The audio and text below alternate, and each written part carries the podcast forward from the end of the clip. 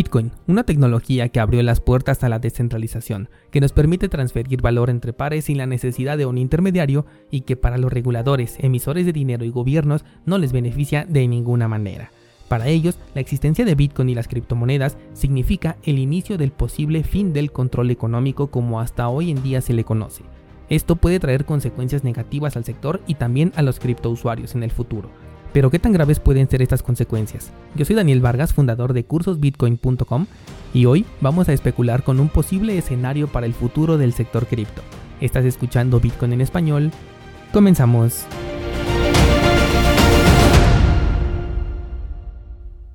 La semana pasada les compartí la postura del Fondo Monetario Internacional con respecto al sector cripto Claramente dijo que la adopción cripto pone en riesgo al sistema económico y a las instituciones que han velado por una política monetaria que nos beneficie. Claro, palabras de ellos, pues dicha política solamente favorece a los privilegiados, mientras tanto exprime a los consumidores, aunque tampoco puedo descartar la falta de educación financiera por parte de las personas. Con base en ello es que en su momento te conté lo nervioso que pone el sector cripto al Fondo Monetario Internacional y a cualquier otra institución e incluso gobierno. No por nada, China está bloqueando todo lo que esté a su alcance sobre criptomonedas, aunque lo más que puede llegar a hacer es limitar la información que llega a oídos de los ciudadanos de este país, pues prohibir las criptomonedas es prácticamente imposible a menos que prohíbas el Internet por completo, cosa que probablemente solamente ocurra en Corea del Norte, pero ojo porque China no está muy lejos de llegar a esto.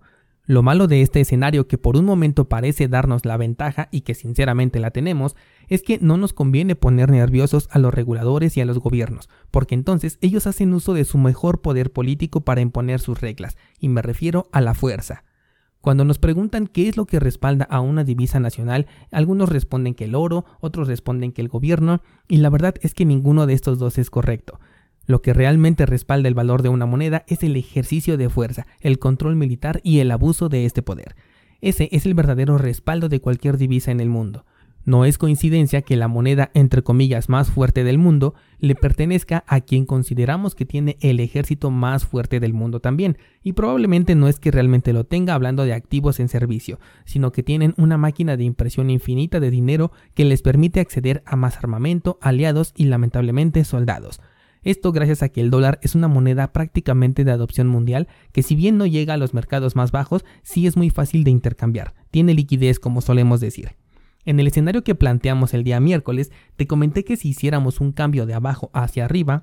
en donde las personas nos negáramos a recibir la moneda impuesta por un gobierno, entonces ese poder se perdería, porque todo este activo humano que se pondría en nuestra contra por parte del ejército lo haría no por amor al arte, sino porque recibe una remuneración económica, y de poco te serviría recibir esta remuneración en una moneda que no te serviría para pagar ni siquiera por tus productos más básicos debido al veto impuesto por los ciudadanos hacia la moneda oficial. Claro que estoy hablando probablemente de una utopía, pero considera que ese es el poder que nos están dando ahora las criptomonedas, y los gobiernos lo saben, por ello es que digo que no nos conviene ponerlos nerviosos, porque ese abuso de poder es la expresión más desesperada de un gobierno por recuperar el control perdido.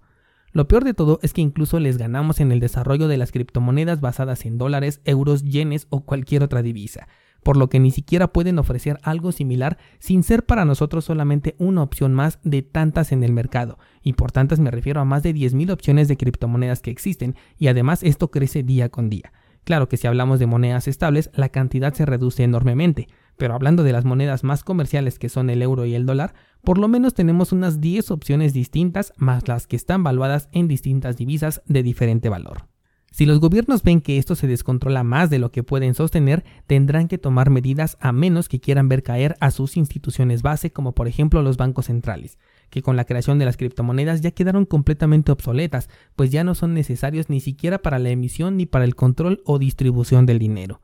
Esto puede llevarnos a escenarios catastróficos en algunos casos. Con lo radical que se ha vuelto China, no me sorprendería que comience la violencia a las personas que se les encuentren posesiones cripto. Y como allá primero actúan y luego preguntan, este miedo que pueden infundir en la gente es bastante grande. Si esto se comienza a ver en otros países, ya no querrán utilizar criptomonedas por miedo a esta represión.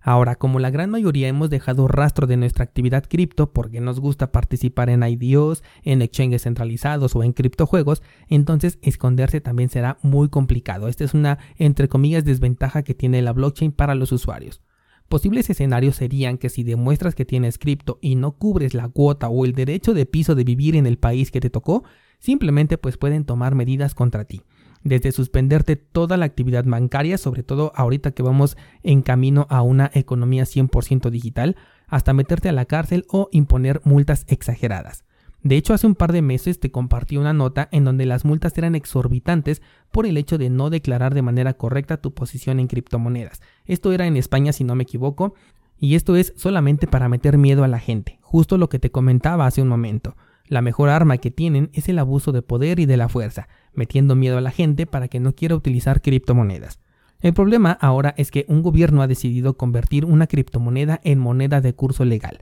mientras otros gobiernos ya han hablado de hacer algo similar o por lo menos quitar ese tabú de que las criptos solo sirven para el terrorismo. Con beneficios para ellos, por supuesto, pero es que solamente están pensando en el corto plazo y en el dinero que su gobierno puede hacer con esta implementación pero la consecuencia a largo plazo para los gobiernos futuros es que la gente puede empezar a entender cripto, puede saber cómo se maneja y convertirlo en algo tan común que finalmente pueda terminar en un arrebato del poder hacia los gobiernos. Por eso es que ahora el Fondo Monetario Internacional y algunos países quieren tomar medidas contra este sector. Corea del Sur, por ejemplo, tiene prohibidos los juegos NFT, y es que es normal pensar que si estos juegos están dando tanto dinero a las personas, van a querer salirse de sus empleos y dedicarse a jugar y con los buenos que son los coreanos para crear tecnología, no dudo que incluso con esta prohibición ya existan desarrollos en proceso. Incluso la misma Samsung ha apoyado a Axie Infinity porque reconoce la oportunidad y está aprovechándola mientras el gobierno no le diga que no puede hacerlo.